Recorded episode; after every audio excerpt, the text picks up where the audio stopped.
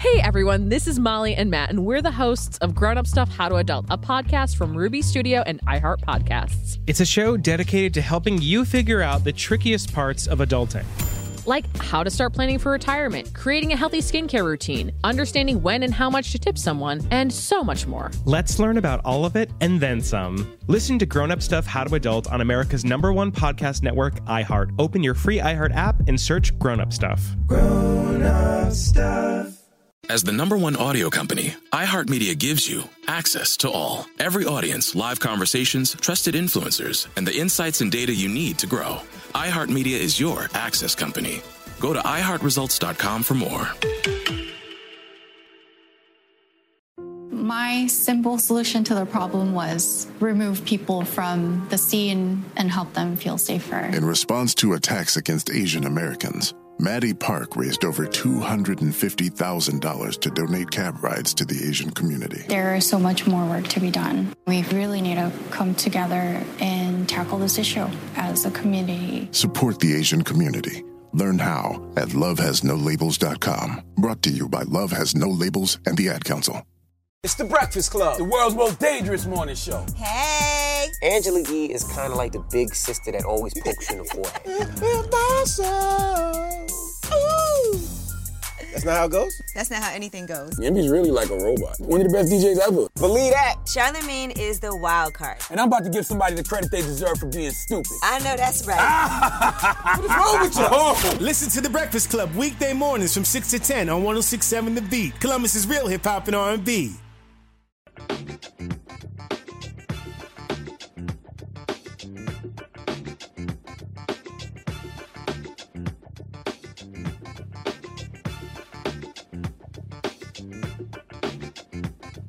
Black Star Network is here. Hold no punches. I'm real um, revolutionary right now. Support this man, Black Media. He makes sure that our stories are told. Thank you for being the voice of Black America, Roland. Hey, Black, I love y'all. All momentum we have now. We have to keep this going. The video looks phenomenal. See, this difference between Black Star Network and black owned media and something like CNN. You can't be black owned media and be scared. It's time to be smart. Bring your eyeballs home. You dig?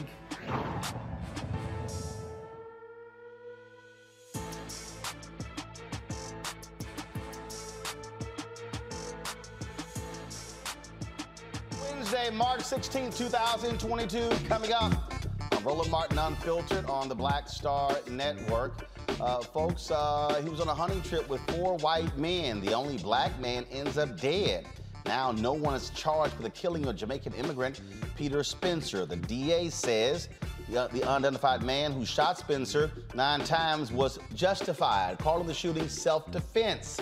Tonight, the Spencer family representative will tell us how the family is dealing with these findings from the DA and what is next. Breonna Taylor's mother met with Assistant Attorney General Kristen Clarke to request the DOJ investigate the murder of her daughter. Majority black town in Tennessee is, folks uh, near the future site of a huge manufacturing investment. All of a sudden, the state comptroller is taking it over because of financial problems. Mason, Tennessee's vice mayor will tell us what the hell is going on. Non tenure faculty members at Howard University are threatening to go on strike.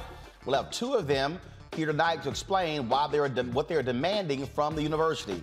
And HBCUs that receive bomb threats are eligible for federal funds. And Meharry, uh, Meharry Medical College gets a $20 million donation from a big time billionaire. Plus, in our tech segment, a comedian found a way to help black businesses make money. We'll tell you all about that. It is time to bring the funk on Roland Martin Unfiltered, streaming live on the Black Star Network. Let's go.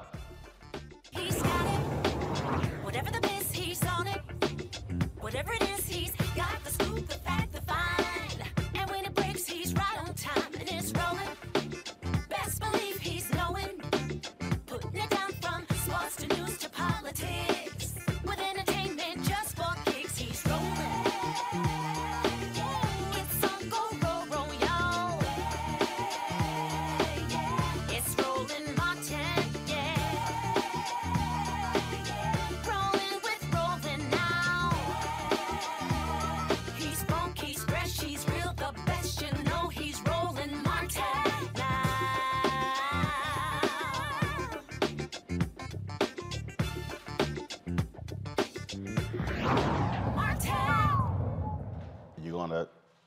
A Pennsylvania district attorney, folks, says no one will be face charges in the killing of a Jamaican immigrant. Peter Spencer was shot nine times while on a camping trip with four white co-workers. Shawn White, the uh, Venango County, County DA, said the shooting was self-defense, adding the victim brought weapons to the trip and instigated the altercation, which ultimately led to his death. the ballistics and the toxicology to try and prove the witnesses wrong. And finally, the autopsy report that I needed, the very last tool that I needed to try and help answer this question for me, showed that the witnesses could not be proven wrong on their theories of what happened that night and what they saw and what they heard. In 2011, the Pennsylvania legislature decided to strengthen its self defense laws. The law under the Stand Your Ground establishes that an actor who is not engaged in criminal activity, who is not in illegal possession of a firearm, and who is attacked in any place where the actor would have a duty to retreat, they changed it and said that actor has no duty now to retreat. That's the Stand Your Law. It came along with the Castle Doctrine. So you must look as to whether or not the suspect in this case had a reasonable threat that some deadly force was going to be used on him. The first thing you must ask was the actor in a place where he had a right to be?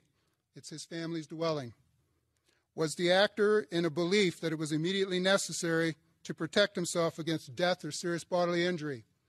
The AK 47 assault rifle was pointed directly at him after he had already witnessed, the suspect witnessed, that the gun had been pointed at the other witnesses they were prevented to leave, and their personal property taken from them at threat. The person against whom the force is used displays or otherwise uses a firearm. That's what the AK 47 is in this case. Under the use of force, we believe in this case that there is enough evidence presented for self defense that we are not going to be over to, to overcome our burden and show that this was not self defense beyond a reasonable doubt. And for that reason, there will be no charges filed against the suspect in this case because we're not going to be able to overcome that burden. And that's the explanation that we've needed to give to you now for quite some time. But I want you to know again the last piece of evidence I needed was the autopsy report. That came to me February 25th. It didn't take us very long afterwards to have our meetings, to invite the FBI, to talk with everybody that we needed to from a standpoint of collection of evidence, ballistics. I've spoken to Dr. Vey personally about this report. We've gone around the room on two or three occasions to discuss if there's anything else we needed to do. I don't believe there is. All right, y'all. So we got to unpack a whole lot here. Let's go to William Anderson, the Allegheny County DA, uh, Democratic Black Caucus chair, who joins us right now. I'm glad to have you on the show. Okay, I'm, I'm really confused here, William. So they claim that Peter just brought guns with him and just started shooting? Yes. Um, it, it's first. Thank you for having us, Roland, and, and staying on top of this. Um, it, it's absolutely, you know, ridiculous. You know, of course, all their stories would be, you know, um, they would have their stories together after having over three months to prepare. Right. I have a, a a five year old granddaughter that can, you know, if you give her a week, she can, she'll remember lines and stuff like that, let alone having, you know, three months to prepare and get their stories together. So, you know, these claims are outrageous and it's just another case of, um, you know, of black, black lives not mattering in, in this country. Uh, again, I, I listened to the DA. I, I listened to him unpack all of this, and, I, and I'm still confused. I'm still confused. So as he lays this thing out, just all of a sudden, Peter goes crazy. It's four other yeah. people with guns. Peter just starts shooting.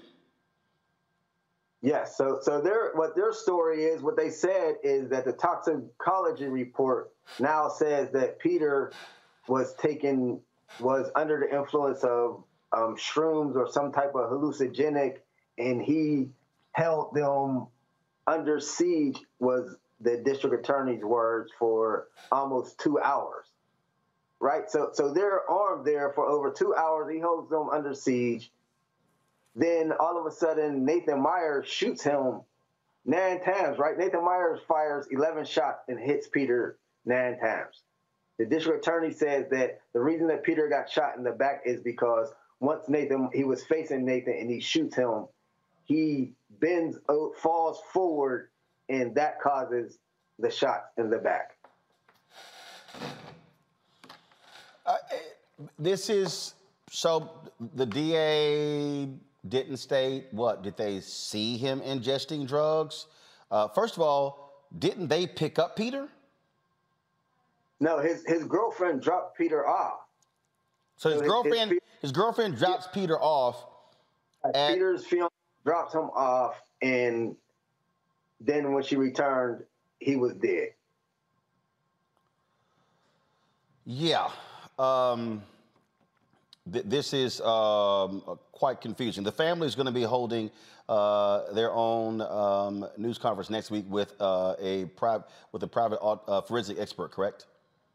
Yes, um, you know, we enlisted the services of Dr. Cyril Wecht as soon as you know um, we became aware of this. So Dr. Cyril Wecht performed the, the um, second autopsy, and Dr. Cyril Wecht said that he stands by his his decision that Peter was was hunted and Peter was shot and Peter was executed. So so they had the Venango County coroner who, you know, I believe this is probably her first case like this. Her record against Dr. Cyril Wecht, who is one of the most, you know, educated and the most famous pathologists in the entire world. Um, certainly, the family uh, has to be uh, shocked to hear that what the DA laid out. um, you know, they, they were devastated, and we spent over uh, they spent over two hours, you know, in conversations with the district attorney prior to um, him having this meeting, and the district district attorney, you know, um, allegedly didn't say a word in the meeting, right? The meeting was ran by the state trooper, you know, and and conveniently the African American state trooper at that. So this is just, you know, it's just another case of our lives not mattering, no matter black men in this entire world, no matter where you're from, you know, no matter where you go, you know, are we're we're in danger. Uh, wow, this is uh, again uh, quite confusing. The fact that it took this long, uh, no, no one arrested. Again, four white guys with guns, and and, and okay. So, and I'm also uh, unclear. So the DA said that what he brought his AK-47 with him. Yes, he said he brought two AK-47s with him, and now that um, you know, after all this time, now he alleges that the attorney general was investigating Peter for selling ghost guns, right? And that, and and said in the press conference that Peter, th- that one of the weapons that they found that Peter brought, allegedly the serial numbers were scratched off. So if you know if they're if Did, it's a did- did Peter's girlfriend uh, corroborate that he brought two AK-47s with him? No, thi- this all of this is coming from the Venango County District Attorney. This is this something that um, that that that we've heard for the first time. So, so they say that Peter got dropped off by his girlfriend and brought two AK-47s with him. Have y'all talked to Peter's girlfriend? Did she say that he brought guns with him? As far as you know, as far as my knowledge is, um, she has no knowledge of that. You know, as far as as what I've heard, you know, we were, we aren't aware of Peter having you know having any weapons on him. And AK-47s are not easy to slip into your pocket. No, not not at all, not at all. And if someone is, you know, firing an AK-47 at you, and you're firing a nine millimeter, nine times out of ten, the person shooting the AK-47 wins. That's why it's a, a weapon of, you know, a weapon of war. So you don't just spray an AK-47 and no one gets shot, right? No, there's no damage. There's no bullet holes in any um, in any property. There aren't any. The car, the vehicles don't have holes in them you know, and we know for just from regular street violence on the street, anytime someone shoots an AK-47, there's all type of collateral damage that is a result, and you can tell that AK-47 has has been shot more than just saying that you have cartridges, right? It leaves holes in things. Um, wow. Um, when when is the family going to hold their event next week? Um, we're, we're not exactly sure on, on the day, you know, because the family is so devastated, and you know, and the mother has basically have had a total um, relapse of what she had when she found out that, that Peter was murdered. So she basically has gone through everything all over again, right, and had all of her dreams and her faiths in the system and in the faith in our country, you know, uh, it, all of that has collapsed. Gotcha. All right, William Anderson, we surely appreciate you joining us, giving us the latest update on this. Thank you. I appreciate it. Thank you for having me. Now I'm going to go to my panel right now. Brianna Cartwright, political strategist. Robert Patillo, executive director, Rainbow Push Coalition, Peach Tree Street Project. Monique Presley, legal analyst, crisis manager. Um, Robert, I'll start with you. Um, you know, we've been covering this story, and it was strange from the outset. One guy, he get he's black guy's dead. Four white guys, uh, never never brought into the police station, um, not detained. Uh, the family was confused by this uh, all you know all along. He's dead. Now all of a sudden, we hear this story how he just lost his mind. He was on mushrooms. He brings two AK-47s. He holds them hostage, and then all of a sudden, he gets hit with nine bullets. Yeah, there, the number of or inconsistencies in this case, I think, definitely demands a statewide investigation. And we saw this in the Ahmaud Arbery case, for example, uh, where you have the local district attorney there in Brunswick, Georgia, who refused to prosecute. Then a second district attorney um, refused to prosecute. And finally, a third district attorney uh, referred it to the uh, to the Attorney General's office where they did finally prosecute. I do think that this will be one of those cases where the local prosecutor should refer this both to the uh, statewide investigatory bodies and also to the Department of Justice in order to investigate this because there are inconsistencies. If this is a hunting trip, then there will be nothing odd about bringing, quote unquote, an AK 47 with you. Now, it's very important also to understand the distinctions and differences. When someone says AK 47, more than likely they're talking about an AKM, not an actual Russian made AK 47, something a Chinese variant or Romanian variant. Um, thereafter, you have to ask, are we talking about a Draco, a mini Draco, something that has a full stock on it, something that's made for long range shooting, or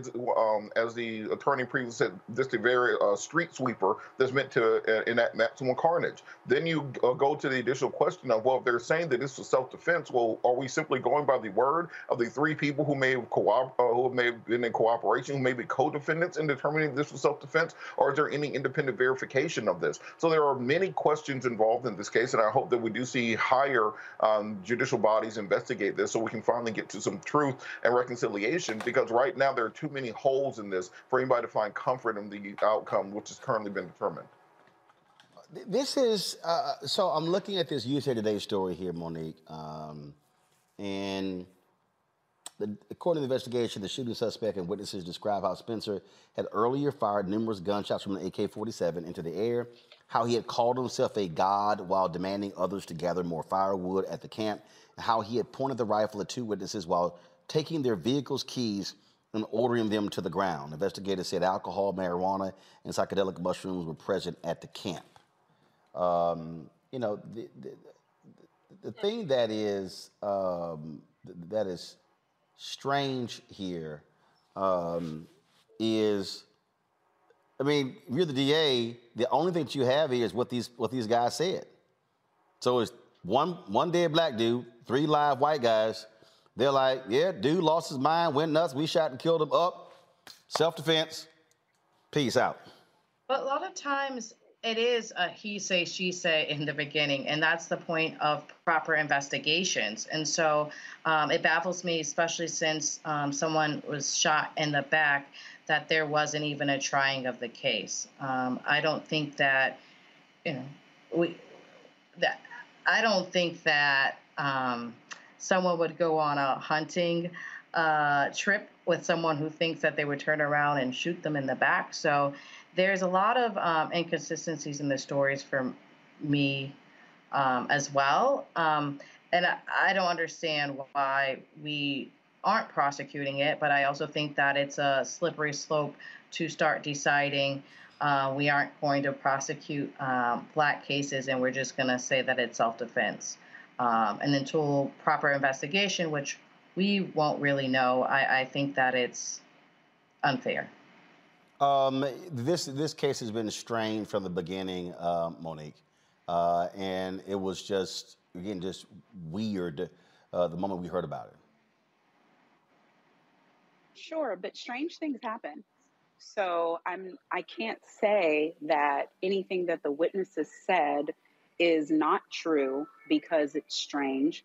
Uh, they, as as far as I've read, it is accurate that there were hallucinogens uh, and and other things present on the scene, and if if it's contrary to something that that we know, if there was no drug in his system, if there was no reason why he would have been acting in this manner. That's one thing, but we don't have what we had in Ahmaud Arbery. We don't even have a video, and it took months and three prosecutors, as Robert just said, even with a video. Uh, but we don't have one here. And as, as Robert also said, some people think it's strange that there would be AK 47s. No, not necessarily. Um, his family says that he was an avid outdoorsman. He was going on a hunting trip. Uh, it's not completely out of the spectrum of reality that he would have shown up with weapons. The use of them is different, though. So I, I just think we need more. They've done an investigation. Um, if it is if if it is fishy, or if we just decide because it's white people and a black man that it's fishy, then it's going to take another investigative body to get to the bottom of it.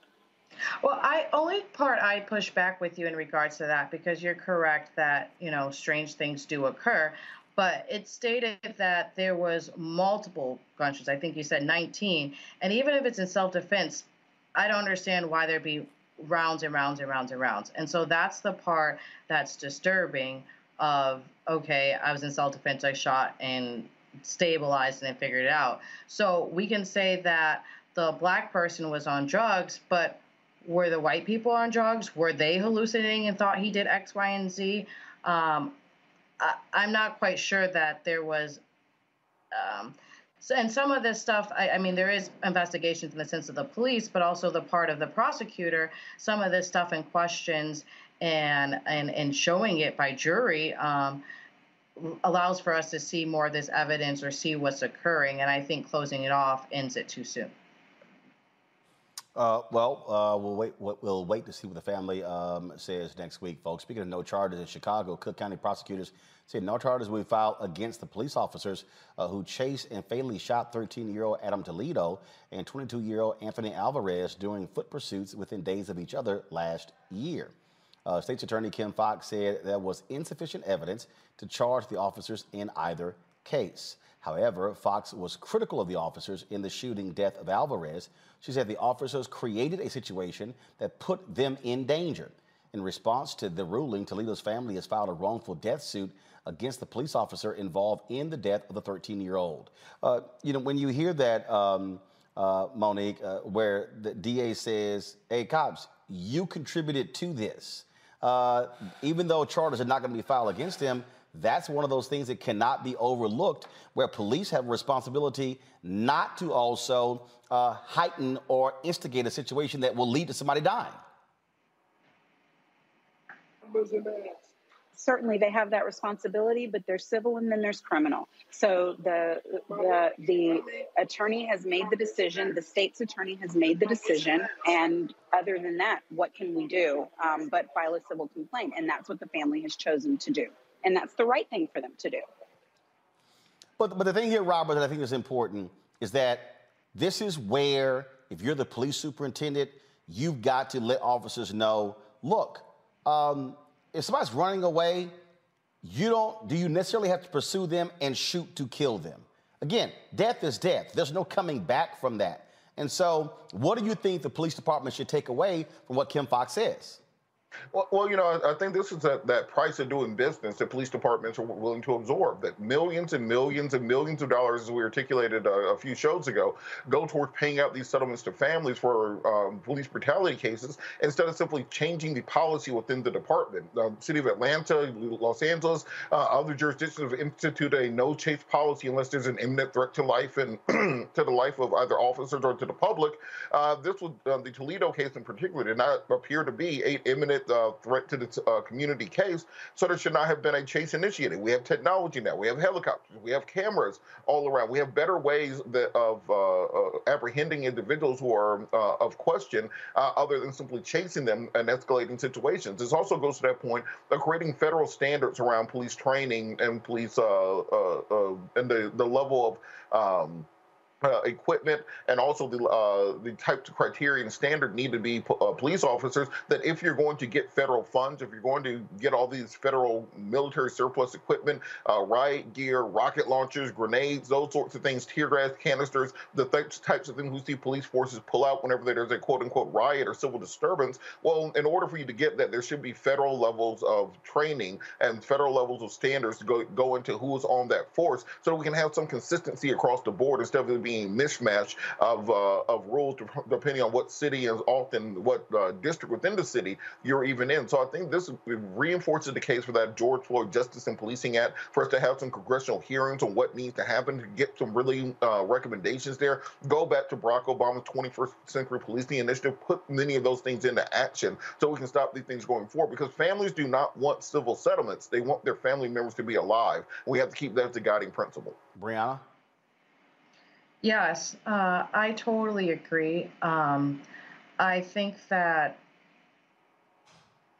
I, I I think there's not enough justice um, that we receive in Black America, and we need to really push prosecutors um, to to go to the fullest extent. Um, I do think that you know one of the main issues just within the police force, the rule is, you know, you said, Roland, to to not shoot to kill.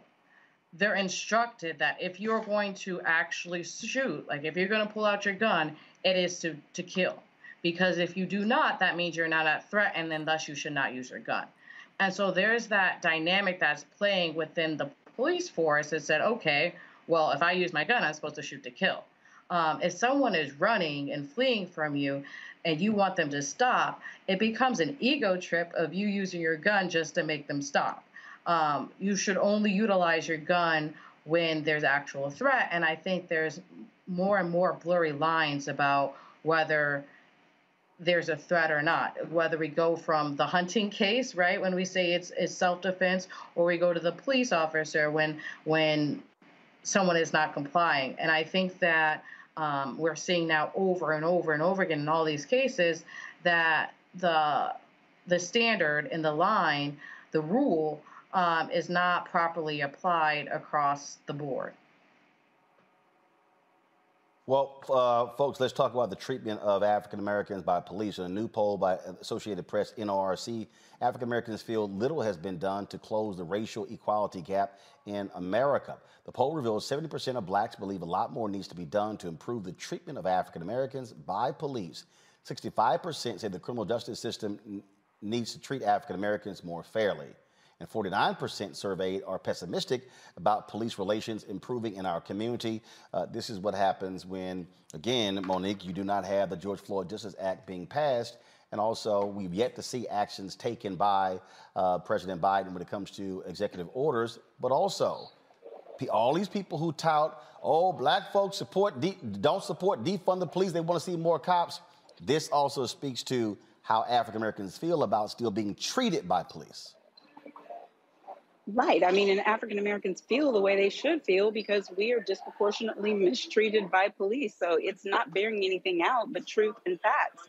And everything that you say is true. There is no George Floyd Justice and Policing Act. There should be. There's not. That's the fault of the Congress, uh, not the fault of the executive branch. And whatever executive orders they come out with, frankly, are going to relate to things that are pretty much already happening because it's federal and where we need the changes at the state level. So uh, voting matters. And, and I know people are exhausted and probably tired of hearing me say that, but we don't have the balance that we need to push these things through. It's not the Democrats that don't want them, and we don't live in Russia. Joe Biden is not a dictator. He can't force Manchin to do anything. He can't force Sinema to do anything. He can't force Marjorie Taylor Greene to have a brain. None of these things happen that way. We have to vote, and our vote matters. And when we have enough votes, we get the change that we need. That's all I got. Robert? Well, well the, the only thing that I, I'll push back on is that it's funny how they can always find these bipartisan agreements when it comes to their money that we've been t- trying to get a, a, criminal justice bill, a police reform bill pushed through for years now. You know, we had the Tim Scott Justice Act, we have the George Floyd Justice and Policing Act, and we cannot get a bipartisan agreement on it. But when it came to passing that $1.5 trillion bill that they dropped on Wednesday and passed into law on Friday, they got that done real quick. There were no questions asked. There was no Manchin won't do it, Sinema won't do it. You know, the Republicans are obstructionists. But when they want to do something, they can get it done. They found like $15 billion to send to Ukraine. I guess it was in some couch cushions or under the mattress or something, but they found that and they got that done and turned around in a week. So we need to be pushing our political leadership to put the same level of interest, put the same level of intensity in protecting the lives of African Americans here as they are in protecting Ukrainians in Kiev. We have to ensure that they want our votes again, because they're going to come back this year looking for our votes for the midterms, they're going to play the same old civil rights commercials, saying this is the most important election of your lifetime, XYZ. I want you to do whatever it took to pass that $1.5 trillion bill that you passed last week in three days. Put all that effort into passing criminal justice reform and passing police reform, so we don't do, no longer have to fight these fights again. I don't think there's anything wrong with us demanding that from our political leadership and not taking anything less for an answer. Uh, yeah, but they're racist, Robert. They're racist. Right, racist. right. So you're you're bringing up things that people get done because they don't mind getting them done. Maybe yeah, they got to be squeezed a little bit. They got to have their wrist pulled back. They got to you know get something in return for it a little bit. But it's something ultimately that doesn't go against everything in the fiber of their being that says that we are less than and deserve the treatment that we are getting. We need people who don't have that belief system. I can't change anybody's heart. Joe Biden can't change anybody's heart. Vice President Harris can't change anybody's heart. If their heart is black and full of hate, there's not enough bargaining in the world to change that. That changes elsewhere. So they have to go. That's all that has to happen. And so, no, I'm not laying this at the feet of our president. I'm not laying this at the feet of the Democrats who, from day one, have put, been putting up legislation that, if passed, would have us in a better position on voting, a better position on criminal justice, a better position on a better position assuring us principles for Roe v. Wade because the Supreme Court is jacked up all across the board. It's in there. I mean, HR 1 to HR 5001, it's in there. So no, no, it's it's it's the it's the ones who don't care about us. They're the ones. I'm quoting Michael Jackson now, which means I should stop talking. But I also say, Robert, the difference between right um, them getting a deal done and compromising on money and our lives. Where is the where's the bipartisanship in it? We, we we don't have a compromise. There isn't a middle ground. What it needs to be done is them to stop killing us in the street. There's not like, oh, you know what? We'll just stab you and let you bleed a little bit, you know, and like there there's no really compromise. Um, there just needs to be action. And so when we're talking about negotiating of how to keep money in the pockets where they can understand and you know everybody understands that, that's different. But when you have hate in your heart as it was stated, no one wants to talk about you know how how how we change black people getting killed in the street, how we change um, uh, prosecutions not going forward and, and investigated investigations not occurring. And so, yes, it's easier to say, well, let's just deal with money, right? Let's talk about inflation, which is an issue, right? And she stated all the things that Democrats have done to help us within our community for the issue. That's not going to take away of the of, of the part of changing the hearts and minds, right? As you said, Sinema's not going to get a brain. She'll stay a scarecrow. And only way that we can do that is within our community, right? Is, is, is organizing ourselves and making sure that we're there for ourselves. We're giving back money to ourselves and, and, and pushing people out to the polls and having people that represent us that look like us, but also not just look like us, but understands the pains that we've gone through and ready to free us, right? Because there's people that look like us that, uh, not oh, eventually we're going to have one that looks like us and represents us on the Supreme Court. But as it stands right now, we have someone that represents us, but can't really speak up for us. So there's a difference um, in regards to that. And I just think that it's time for us to not just solely lay, you know, like you said, lay ourselves at the Democratic Party, because at the end of the day, it's still political parties. And, and, and the political party in itself can't save anybody. It's time for us to save ourselves. But, but look, the, the point that I'm trying the point I'm trying to make is so let's take the last five months or so. We had the big infrastructure bill uh, in December. Uh, it was at 1.25 trillion dollars. They got it pushed through. You have the federal spending bill this uh, last week, 1.5 trillion dollars. You get pushed through. Uh, you look at the fact that someone like Manchin and Sinema are just two people, and they're able to hold up the entire Democratic agenda for an entire year. The Congressional Black Caucus is the biggest caucus in the entire Congress. So when it comes down to these big spending bills, when it comes to the priorities of that they have this bipartisan agreement on, why is no one willing to lay down on those tracks and say, no, we're not moving anything until we move voting rights. We're not moving anything until we move criminal justice reform. We're not moving anything until we move the George Floyd Justice and Policing Act and put some real teeth into it. Um, the point is that if you have people like Manchin and Sinema who are willing to lay down and die on that hill to stop what they don't want to happen, we need to have people who are willing to lay down and die on that hill to ensure we get our agenda pushed through because there's only so long we can keep going back to our communities talking about what we woulda, shoulda, coulda had and how we just need to simply get a bigger majority and a bigger majority and a bigger majority. Uh, most of us were here in 2008 when they were uh, when Democrats have the majority in the House, 60 votes in the Senate, the progressive Supreme Court, and a mandate for Barack Obama,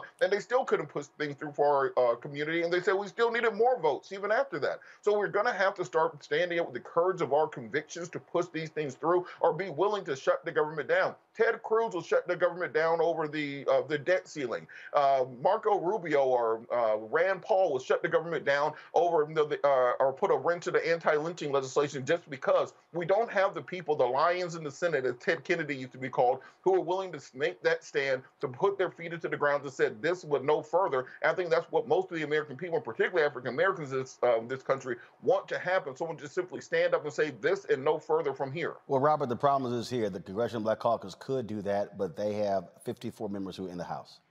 So the That's problem, was gonna problem is with, you can do that in the House. You can do it in the House, but at the end of the day, you can't. The House cannot tell the Senate what to do, uh, and that We got- is- but, but, hold- but Roland, my only point is we got two black senators. Sinema and Manchin can shut down all of government for a year. Why can't the two black senators do the same thing for black people stuff? That's my only question. Okay, but but because the point is, you're going to shut down. Here's the deal: you're going to shut down the Senate, and then what? Sinema Manchin still not move? Then what happens?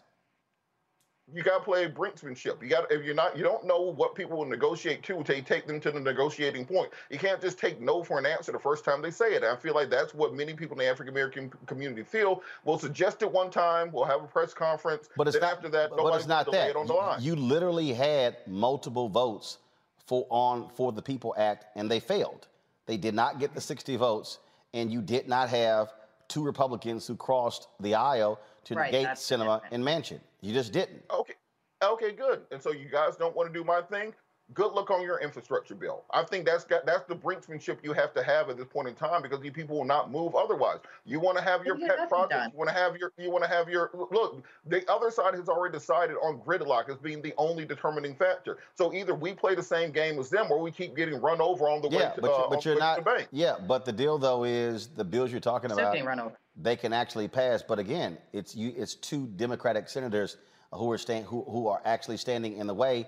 And what you're just saying, the one of the Democratic senators you want to do that, he needs to get reelected. He's up for reelection in November. So he can. I mean, no, no, but but here's the deal. So the reality is he can try that, but if he loses in in in November, Warnock's gone. Ossoff got But six bro, years. Look, look, Roland, the thing about that is, in a state like Georgia, you're going to need record African American turnout to beat the Republican wave that's coming. They're already campaigning here for. Uh, Got it. the I mean, I, I, one I- Herschel I got Walker. it. But the, but the, so pro- but the, pro- but the problem is, you still are. It is abundantly clear that the Orlando two Walker. Democratic senators are so obstinate. It doesn't matter. They ain't. They ain't. I mean, what hasn't been done? You've had folks roll up on Manchin's yacht. You've had people go to his office. You've had West Virginians. You've had uh, pre- preachers who support him initially who turned on him. You've had people close to him who have said, You're wrong. He hasn't budged.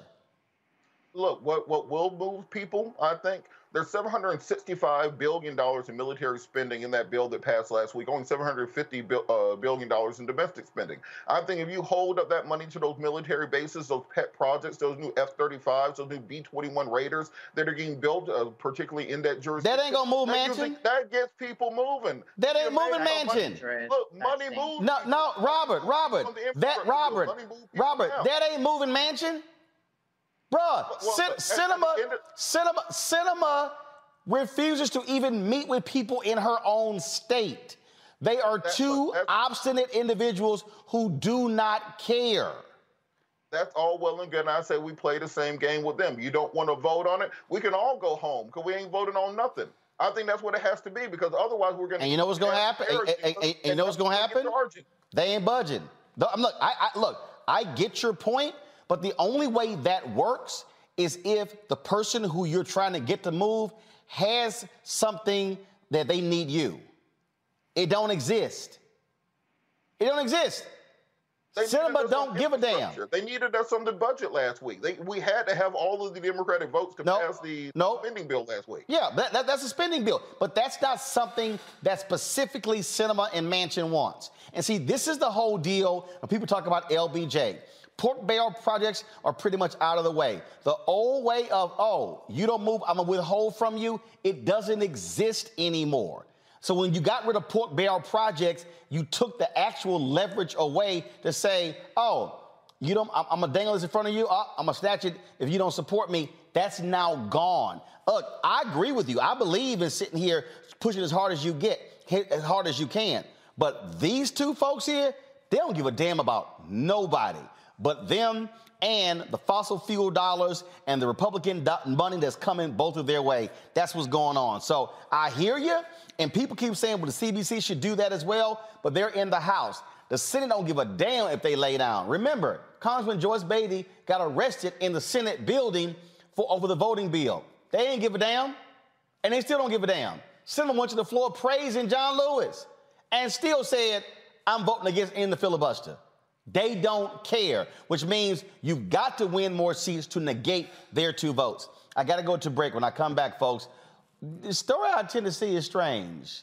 Why is the state trying to all of a sudden take over this black uh, town in Tennessee? We're going to explain when we come back on Roland Martin Unfiltered on the Black Star Network.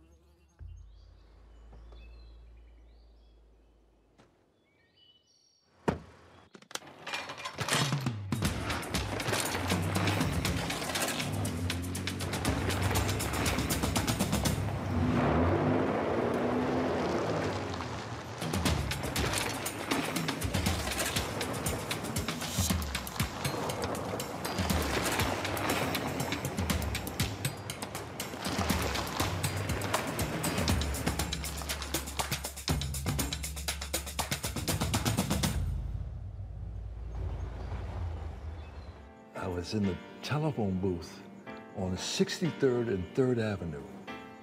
Brought my coins in and dialed a number. Mr. Parks, this is Richard Roundtree. Oh, yeah, yes, yes. Um, well, you know, it, it, it, it uh, looks like you got the role. I didn't know whether I'll go blind. oh, uh, really? Uh, uh, okay, well, wait, wait, wait, wait. Um, you can't tell anyone. Can I tell my parents? and I'm walking around town, and my fellow actors is- and models are saying, "Hey, you know what? Tree, I think uh, I might have gotten that role." you hear this two or three different times. Right. Like, did he pe- well, wait a minute. Was I dreaming that? Or then Gordon calls me up. I call Gordon, and he says, uh, "We're having the press announcing you are the chef. I get in the limo. When I pull up and saw this, oh Lord. What we used to call um, I'm shitting in high cotton. Yes, in high cotton. Yes. I get out, and all the press is there and the actors, and I walk in, and Gordon announces, "Yes, this is Richard Roundtree. He's going to play the character Shaft."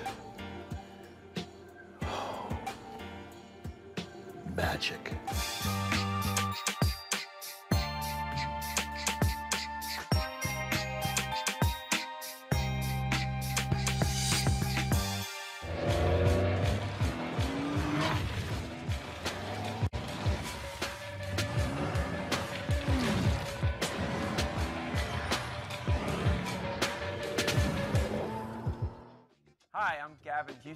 What's up, y'all? It's your boy Jacob Latimore, and you're now watching Roland Martin right now.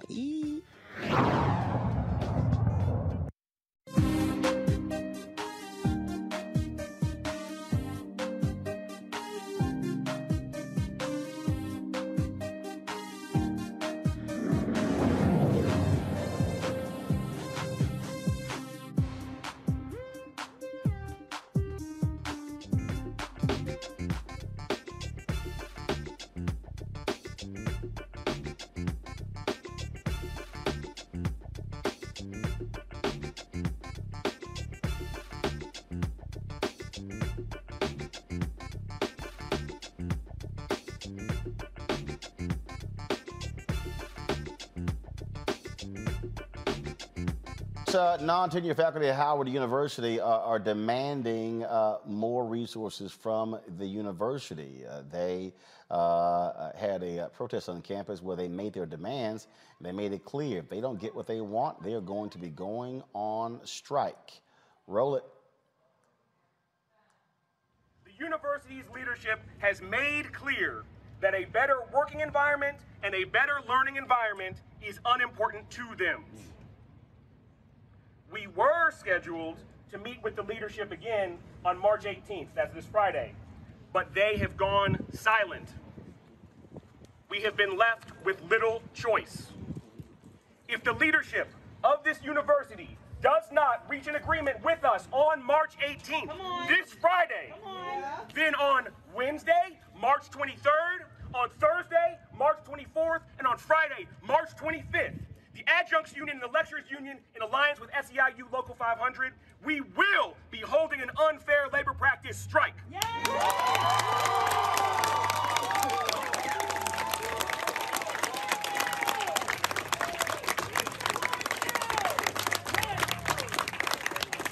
are calling on our tenured and tenure track colleagues to stand with us and honor our picket lines during the strike.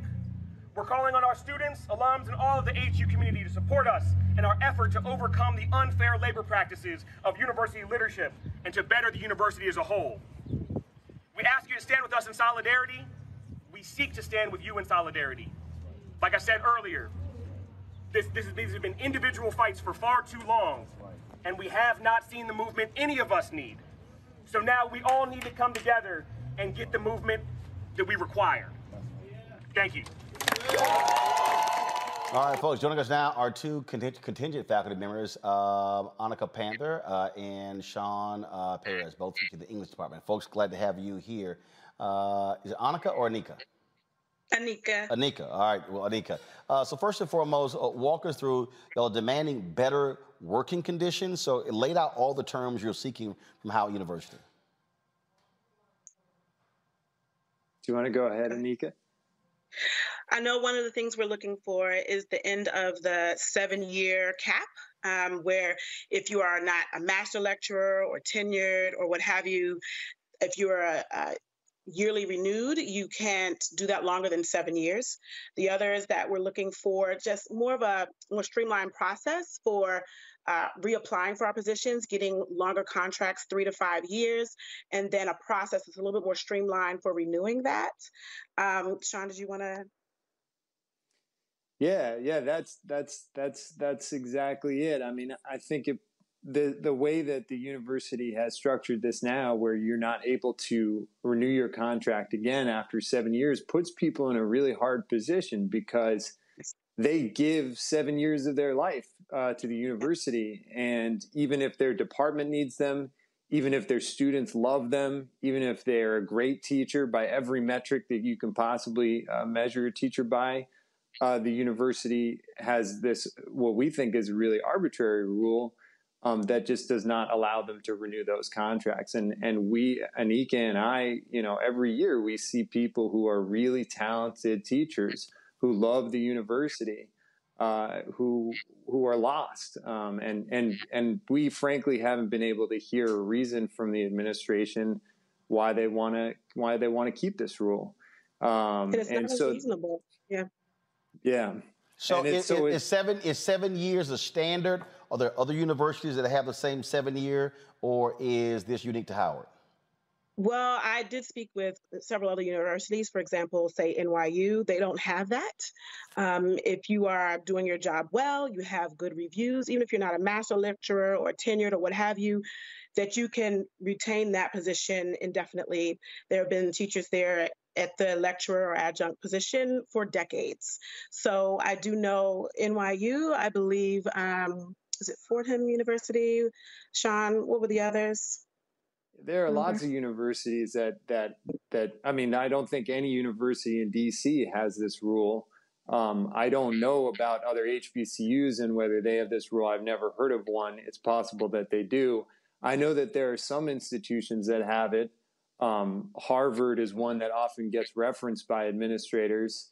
Um, but you know, well, our view is it's an exploitative practice, and and some universities do exploitative practices, but um, we don't think Howard, given its tradition, given given the legacy it's trying to live up to, it's we we you know we don't think it fits in with that, and and a- I think a lot of universities have al- also been moving away from it because it is exploitative, and because faculty have been pushing back against it.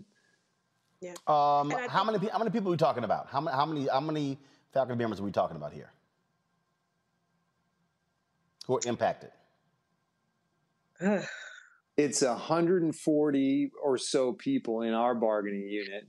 And then um, there are also adjuncts who are also bargaining for a contract, um, and I think that's that's also about a 140, uh, if not a few more. But there's 140 full-time faculty who are impacted by this rule, um, and then of course there's the economics too, which is as much an important part of this fight, I think, as as the job stability question.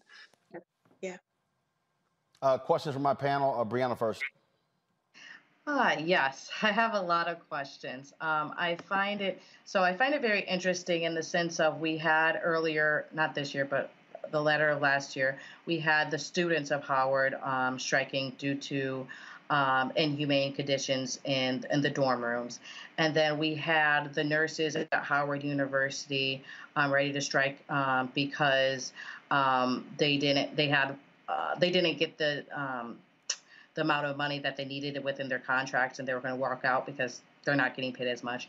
And now that we have this as another um, of, of a trilogy of Howard University professors striking, um, I see a commonality of it, and I don't know if that's necessary, uh, necessarily true. But is the underlining money? Is there a difference between, you know, seven years, um, have, waiting that seven years versus the way that they're doing it now? Would that allow them to not spend as much money? Is there an economic point of why they're making maybe this decision? Well, even if the seven, let's say I finished my seven years, they would hire a new math, a new, a new lecturer that'd be full time. And that's what doesn't seem to make sense. If it was about finances, like one of the things we said is um, if if if they want to open up more opportunity for more tenure track positions or more if it, if they made obtaining a master lecturer position a little bit easier to obtain and that's why they're being this strict we, that could make sense but at the seven year cap you're just dismissed and then they hire someone to take your position who is now allowed to teach for another seven years in this position but if you didn't, if they did not dismiss you, would it cost them more to either, I guess, continue? Does is that a lower rate when you come in the first is it a gradual rate increase from the first year through the seventh? Um, would they have to change how much they'd pay someone if they stayed on the eighth year versus saying, okay, you did seven years, now let's bring someone else for seven years? So are you saying is because we're getting like increases each time and getting paid more each time as we go? I'm not saying it. I, I, I haven't looked at the contract, nor do I know. But I'm asking I mean- is that is that is that your situation? Each year, do you get a, a pay increase um, for say first years get this amount of money, second years get this amount of money? Is that something that occurs? No, uh, to my knowledge, and Sean, you've been there much longer than I have. So far, I haven't. Yeah, no, we we we don't get any kind of uh, wage increase year to year. But I, I think to your point, and I think to an extent, you know, you're right. Is that um, when you keep someone around for long enough, they're going to expect because you know, as any reasonable person would, to to have a, a raise every now and then, at the very least, to keep up with the cost of living. Um, and this employment situation has allowed them to to not do that. Um, which I think another way of saying that is it allows them to to you know to pay people a lower wage than their than their uh, kind of uh, value is really worth. Um, that's a kind of argument. So I do think that there's an economic component to this, and I, I think that um, I think for a long time Howard has been under resourced, severely under resourced for decades. Um, and for the first time over the past couple years, we've seen it um, just have a long, long overdue, tremendous influx of resources. They've all, they've been able to give a raise to all faculty, except they didn't give a raise to the faculty who have unionized. And so I I, I think that they actually have the resources. I, I wonder whether now it's it's um, we've gotten dug in in a kind of debate over um, whether or not there should be a kind of union on the Howard campus uh, among the faculty or not. There's many unions on the Howard uh, campus, but so far there hasn't been a faculty uh, union except for the adjuncts. Um, Robert. Uh, so, kind of uh, piggybacking on what you just said on the resources conversation, uh, we've seen massive investments in HBCUs over the course of the last several years, uh, particularly since the Freedom Summer of of 2020. Um, we've seen Mackenzie Bezos giving billions of dollars, um, uh, Melinda Gates. Uh, we saw the Ralph Lauren is doing a summer collection for Morehouse and Spelman. Don't know how Clark Atlanta wasn't included in that, but that's another story. How can we ensure that these additional resources that are being provided to HBCUs are working their way back down to faculty and staff and not simply being absorbed into administrative salaries or into new building funds or those sorts of things? What can HBCU alumni and the community at large do to ensure this money is getting to where it needs to go?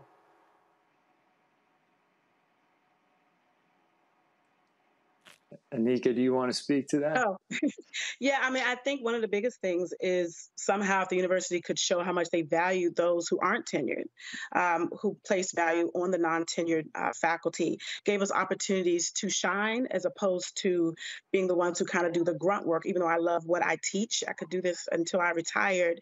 I think if we felt valued and the community and even the world saw uh, what we offered, that would. Um, show even leadership where money should be directed. Yeah, I, I agree, and I'll just add, like, first of all, I think that they need to be building um, buildings. They need to. This was part of the Blackburn protest was the stat, the quality of the housing on campus, and so and they are putting a lot of money into housing, and that's a good thing. But I do think that uh, it, this presents an opportunity as well to um, to ameliorate long, long structural inequalities in terms of the pay um, for faculty as well. And and frankly, it it makes it hard to retain quality faculty. What, I've experienced just being at Howard for two years is that it makes it hard to retain really high quality African American Black faculty. I've seen a lot of my colleagues leave um, because of this seven year rule or because of the low paid. Um, I mean, the, Howard is the lowest paid for our job type um, in the DC area. When you account for cost of living, it's it's the lowest paid HBCU. Um, so I think this is, I think um, it, it, and and that Mackenzie Scott um, donation that you referred to that was forty million dollars to Howard, and it was earmarked for faculty retention. So this really is where um, we think the money should be going. Um, how how do you get there? In this case, unfortunately, it I think it's going to mean a strike, um, just because of how intransigent and and how much impasse we've we've experienced at the bargaining table. All right then, uh, folks, we appreciate it. Uh, thanks for joining us, and uh, we'll see what happens. Uh, what date have y'all set? Is it um, by Friday, and then you go on strike? Yes. That's right. All right. Yep. If Yeah. we don't reach agree, yeah, an agreement by Friday. All right. Well, appreciate it. Thanks a lot. Thank you you. so much. Folks, Howard University sent us this statement. Howard University strongly values our faculty and their longstanding dedication to developing our next generation of leaders. We also respect uh, the rights of our adjunct and non-tenure track faculty to use their voice to express opinions regarding financial sustainability and job security within the higher education field. As an institution, we remain deeply committed to ensuring our esteemed faculty of educators and researchers have the adequate support and resources necessary while providing the highest quality of education possible for our students. Over the coming weeks, we will continue advancing good faith efforts to reach an agreement with the union for both adjunct and non tenure track faculty that addresses the needs of all parties involved. Folks, today at the White House, uh, there was uh, an event where Vice President Kamala Harris spoke about uh, resources the federal government is going to be providing to HBCUs who have been uh, hit with a variety of bomb threats. This is what she had to say. Today, we are announcing that HBCUs that have received threats that significantly disrupt the learning environment are eligible for grant funding through our Department of Education and the leadership of Secretary Cardona. These short term grants, known as Project SERV grants, can be used to hire more mental health professionals, to enhance campus security, and to provide specialized training to security staff. And again, they will only be given to schools that have received threats that significantly impact the learning environment. In addition, our administration is releasing a resource guide for colleges and universities with detailed information on detecting, preventing, and recovering from threats and acts of violence. And we will continue to work together with schools and houses of worship and all other impacted institutions to ensure safety and security. The FBI continues to investigate bomb threats made against at least 36 historically black colleges and universities in January and February. No devices were ever found at the schools. Also, folks, uh, in HBCU news, billionaire Mackenzie Scott donates $20 million to Meharry Medical College in Nashville, Tennessee. The, the donation is one of uh, several she has provided to historically black uh, colleges and universities. Uh, Meharry President James uh, uh, says the money will go towards uh, campus infrastructure upgrades and academic program expansion. Meharry is the nation's largest privately independent, historically black academic health sciences center dedicated to educating minority and other health professionals. Uh, this, of course, um, uh, Brianna, uh, look, she's donated a lot of money to HBCUs in the past year, uh, and in many ways, her donations uh, has doubled, if you will, or quadrupled uh, the endowment of a lot of these HBCUs. This, this says a whole lot about the lack of resources they have. Right. And as Robert stated, um, we just need to make sure that we're pushing them to use the resources correctly. I, I, I, I don't agree with that. Maybe buildings don't need to be built because the older they get, there does need to be some reconstruction. You can see differences of campuses when, when they do building projects. Um, but I do think that it needs to be allocated properly. And I'm, I'm glad that a lot of HBCUs are receiving the funding. Um, it's just sad to constantly see, though, um, the money is given, but there's still a lot of disparities with um, other schools, especially when they have high endowments and stuff like that. So, um, still encouraging alumni, uh, alumni to get involved and uh, keep keep up our HBCUs within our community as well. Obviously, that, uh, that is critically important, but, but Robert, no doubt uh, the resources that uh, Mackenzie is providing is critically important. And it shows you again how one person can have a huge impact uh, when it comes to supporting HBCUs. This is probably, I mean, I, I, I think it's the 10th or 12th HBCU that she's given uh, at least $20 million to.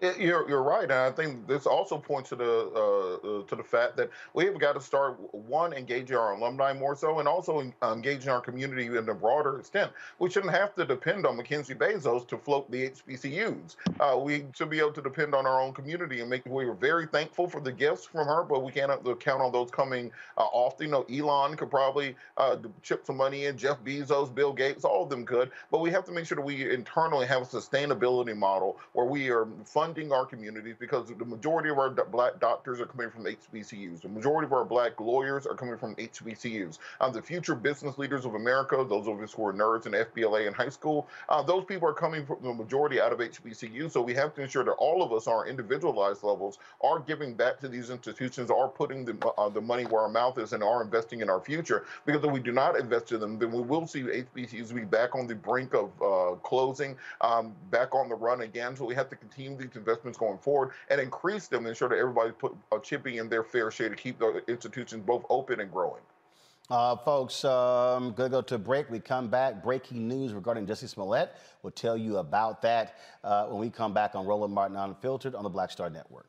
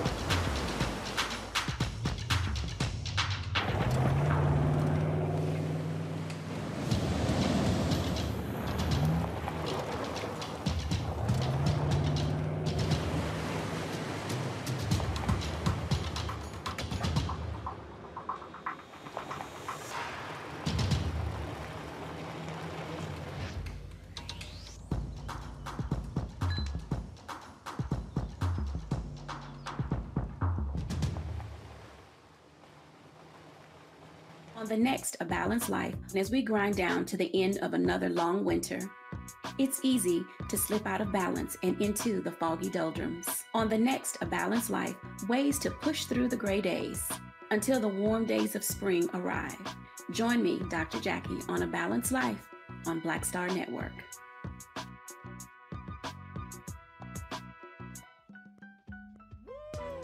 All impacted by the culture, whether we know it or not. From politics to music and entertainment, it's a huge part of our lives, and we're going to talk about it every day right here on The Culture with me, Faraji Muhammad, only on the Black Star Network.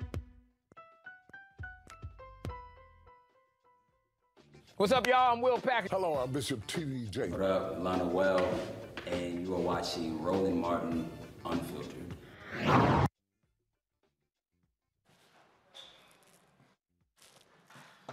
All right, folks, uh, some breaking news out of Chicago. An appeals court has ordered Jussie Smollett to be released from jail. His attorneys uh, had appealed uh, him being uh, in uh, jail uh, because they say, he first of all, he said he should not have been placed there, that the judge should have allowed him to stay on bail pending his appeal.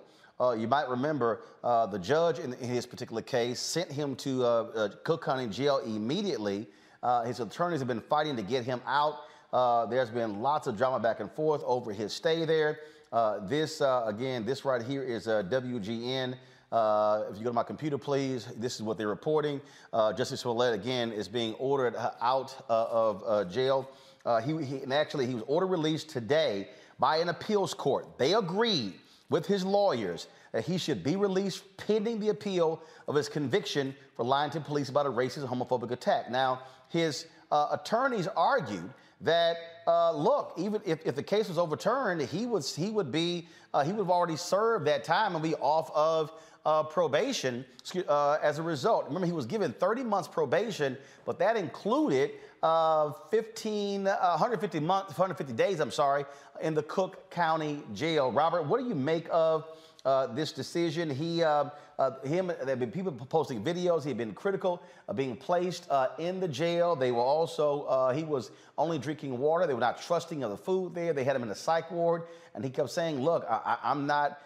He said, "I'm not mentally disturbed." And his supporters have been posting various videos on his Instagram page uh, every single day. His family has been extremely vocal, but they're feeling as if he was being mistreated in the Cook County Jail. And they also said that he wasn't safe being in the jail.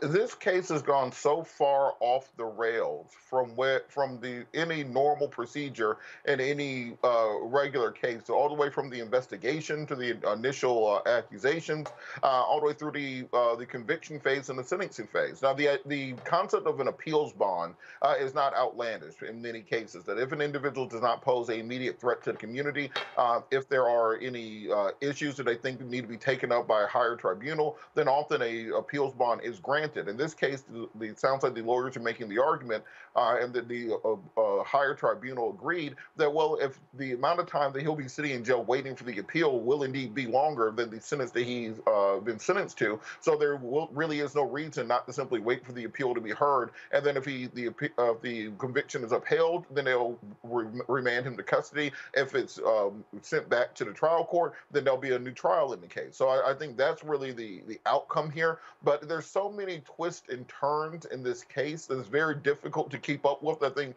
uh, both for lawyers and the community in general. Uh, and I, I think that is something to watch whether or not those uh, there is any proof that the accusations made by the family of mistreatment. of course, Mr. Smollett, Smollett uh, yelling out, "I'm not suicidal," uh, kind of to contravene the idea that he might commit suicide or someone might, uh, as they've been saying on the internet, Epstein him while he's in jail. So if there's any evidence along those lines, I think that'd be important to come out before the uh, before the appeals court. Uh, but I do think this is very a very very strange case from the beginning, and it continues to be a strange case to this point. Uh, Brianna. Yeah, uh, so I find it weird that you would say Epstein him because I don't really see why there would be to an extent where they would uh, you know, there's theories on what happened to Epstein and so forth and why it was beneficial in the federal government. But uh, the thing that confuses me about Jesse is, okay, um, there, I don't realize. He, I think it's a constant, even when in the beginning, right? There's a, always a constant belief that someone is attacking him, right? And so even someone within, and um, maybe he's saying he's not suicidal or shouldn't be there. Um, I do not know any which way. I really haven't been following it. Um, however, every single time I hear stuff in regards to it, it doesn't sound right. It does sound like there might be mental instability if he did decide that it was okay to f- uh, fake him getting mugged. Um, that that doesn't come from somebody who is um, uh, mentally stable. And so there there might have been um, tests for him, and they might have determined that that that that needed to occur. But in regards to um, he being um, released um, until after his appeal, that does sound fair um, because he would serve his time. But I also want to stress there's a lot of people who don't get that privilege, right? And so we're talking about like poor Jesse, he's only drinking water. There's a lot of that inhumane treatment just on a regular person, and, and it's being amplified. Um, but it's also, you know, it's it's like you said, there's keeps on different facts that um, add on to it. And at the end of the day, I, I have to remind myself he's an actor. And so it's it's it gets too extreme and dramatized. And he, you know, was originally said to do all this in, uh, in order to get attention and, and, and get publicity and so forth. And he's received it. It's not positive. We don't know where it goes from here. Um, and, you know, I do think that it's fair that he's out um, on on on bond um, on bail. Um, but I also think that that needs to apply to other people who don't as privilege of, of Hollywood. Yeah, yeah but, but, but first of all, but, but it's not but it's not a privilege deal. I mean, look, it's a low level it's a low level felony. As the Cook County State's Attorney said, these cases don't it's even five go felonies, to, right? Huh? Felonies. No, no, no. These cases don't even go to trial. Initially, initially, as Kim Foxx stated, uh, there was an agreement. Charges were dropped. Uh, community service paid a fine. Then a special prosecutor is brought in. Then uh, they, they, uh, th- they indict him. They actually go to trial. The reality is they decided we're going to make an example out of him.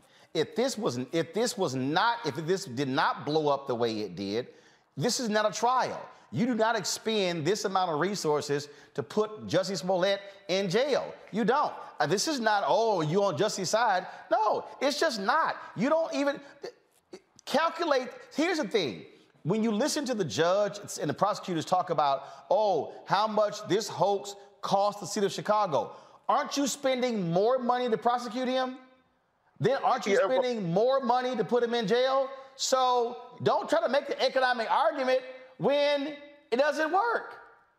Uh, you- You're right about that, Roland. But at the same time, he could just he could have just said, "Look, I made a mistake. I did it. I'm sorry." But hold up, there hold probably up? There probably would have been a He- plea deal. But, but Robert, he could, hold up. He could say that, but he has a right to say, "I didn't do it." so uh, uh, uh, all of us can say, "Nah, bruh." We could. A hundred thousand people can say, "Nah, bruh, you guilty." He still has a right to say, "I didn't do it." He stands by his side. I did not do it. It doesn't change the fact it's still a low-level crime. But but uh, Rolla, understand that, that look as a defense attorney, I completely stand by that and I believe that. But at the same time, when you make that decision, you also make the decision well, I'm going to take this 150 days in jail and these fines and all this probation in my record, uh, having a felony on my record and all those things. So you, you can't just say, well, I'm standing on my truth, but also not accept the uh, verdict of the jury, not accept the verdict of the state against you. I want him to explore every option for appeal going forward. I want him to take it to every tribunal possible. But at the end of the day, if you are convicted of those things, you can't try to use your celebrity, your wealth, your notoriety uh, to get out of the same punishment that Leroy on the street might have because of who you are, who you're connected to, who your family is. I think we all want fairness and justice and equity in the system, and that nobody should simply, because of wealth or because of notoriety, have a different standard than other people. And there are plenty of people sitting in jail right now on low-level felonies or misdemeanor charges who did not get an appeal bond. But actually, and actually, hold up, hold up. I gotta stop you there. Illinois governor has been very vocal about not putting people in jail for low-level crimes. And so, and again, he, he, here is the oxymoron. You right now, you have a, a, a state's attorney who has been running on that. Why are we imprisoning people for low-level crimes? You have a governor saying the same thing. And now because it's justice, oh no, throw, th- th- uh, throw his ass in. The bottom line is this here. I can see this for exactly what it is. Chicago cops, the city was pissed off. They got lots of attention from it. Got it. Okay. But the fact of the matter is, this low level ass crime has been going on now for three years. Here's it, and remember, the state's attorney, she adjudicated the case. They dropped the charges, fined community service. A judge appointed a special prosecutor who investigated her office, and then so they reopened it. So again, here's my point. You can't, on one hand, complain about how this hoax cost the city all of this money of cops investigating when you then, then when you then come back, reopen the same case to spend more money on cops reinvestigating the case and then more money on prosecutors prosecuting the case and more money to then put them in jail, the argument simply doesn't hold up. This is frankly, frankly, the folks in Chicago can, can be pissed off, but let Kim Foxx do her damn job. They should not have appointed a special prosecutor to reopen the case to spend more time and money. So they can't complain about the time, the money, and the length when actually the reopening is the reason why you're spending more time, more money, and we're still talking about it. But but Roland, I think also we- talk about this being a low level case, and it's a low level case because they kind of figured out what was happening pretty quickly. But imagine what would have happened if instead of the uh, the, the two Yusumura brothers, or have, I can't pronounce their name, uh, have if instead of them coming forward, well, they had just found two white guys and arrested them for the crime and convicted them and sent them to jail. You know, it's very serious when you start accusing people of crimes of this nature. So it ended up being low level. This could have indeed cost people their lives. No, no, no, no, no, no, no, no, no, no, prison. No, no. See, hold on. No, no, no, no. What we're not gonna do is the woulda, coulda, shoulda. No, we're gonna Well, deal with what actually. No, no, no, no, no, no. Was anybody else arrested? No. Was it investigated? Yes. Was it two white guys arrested? But Robert, Robert, it's not a question of what could have happened. Okay? Now, what you described is if what you described actually happened, then what you're saying then applies. But the hypothetical of, well, this could have happened, so therefore it doesn't apply. I will say though, I would challenge too, Roland, though, um, in the sense of it's it's not low level. If if actually that what happened occurred to Jesse, like he said it would, it wouldn't be a low level crime. No, no, no, no, no, no, no. Stop, stop. See, y'all are conflating things. If what happened to Jussie would, would not be a low level crime, no. What Kim Foxx is saying, the hoax is a low level crime. You can't, the two ain't the same. See, what y'all are going to is, oh, if this had happened, and if it was true, and if these things happened, okay? Kim Foxx, the state attorney, said, no, it didn't happen. It was a hoax. Th- what he was charged with, that is a low level felony. And so I'm dealing with what actually happened, not the hypothetical of what could have happened if it was true. Nobody gets charged on if this actually had happened and it was true. The bottom line is this here. Would we be talking about this case if it wasn't Jussie? No. Would the story have gotten the amount of attention? No. I do, do not believe that you should be prosecuting people because of the level of attention a story got. I think you let the state's attorney do her damn job. Because here's the thing that I keep saying using their precedent, hell, you could appoint a special prosecutor to investigate any case that the DA. How about, okay, she announced those cops, we did earlier.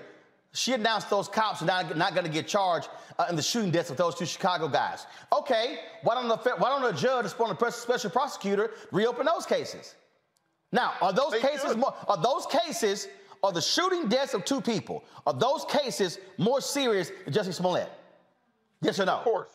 Yeah, of course. I think so. Yeah. So, so, so, so what they have now done is establish a precedent that we can go to a judge, get a special prosecutor to reopen any case regarding Cook County State's attorney if we pissed off with the result of it.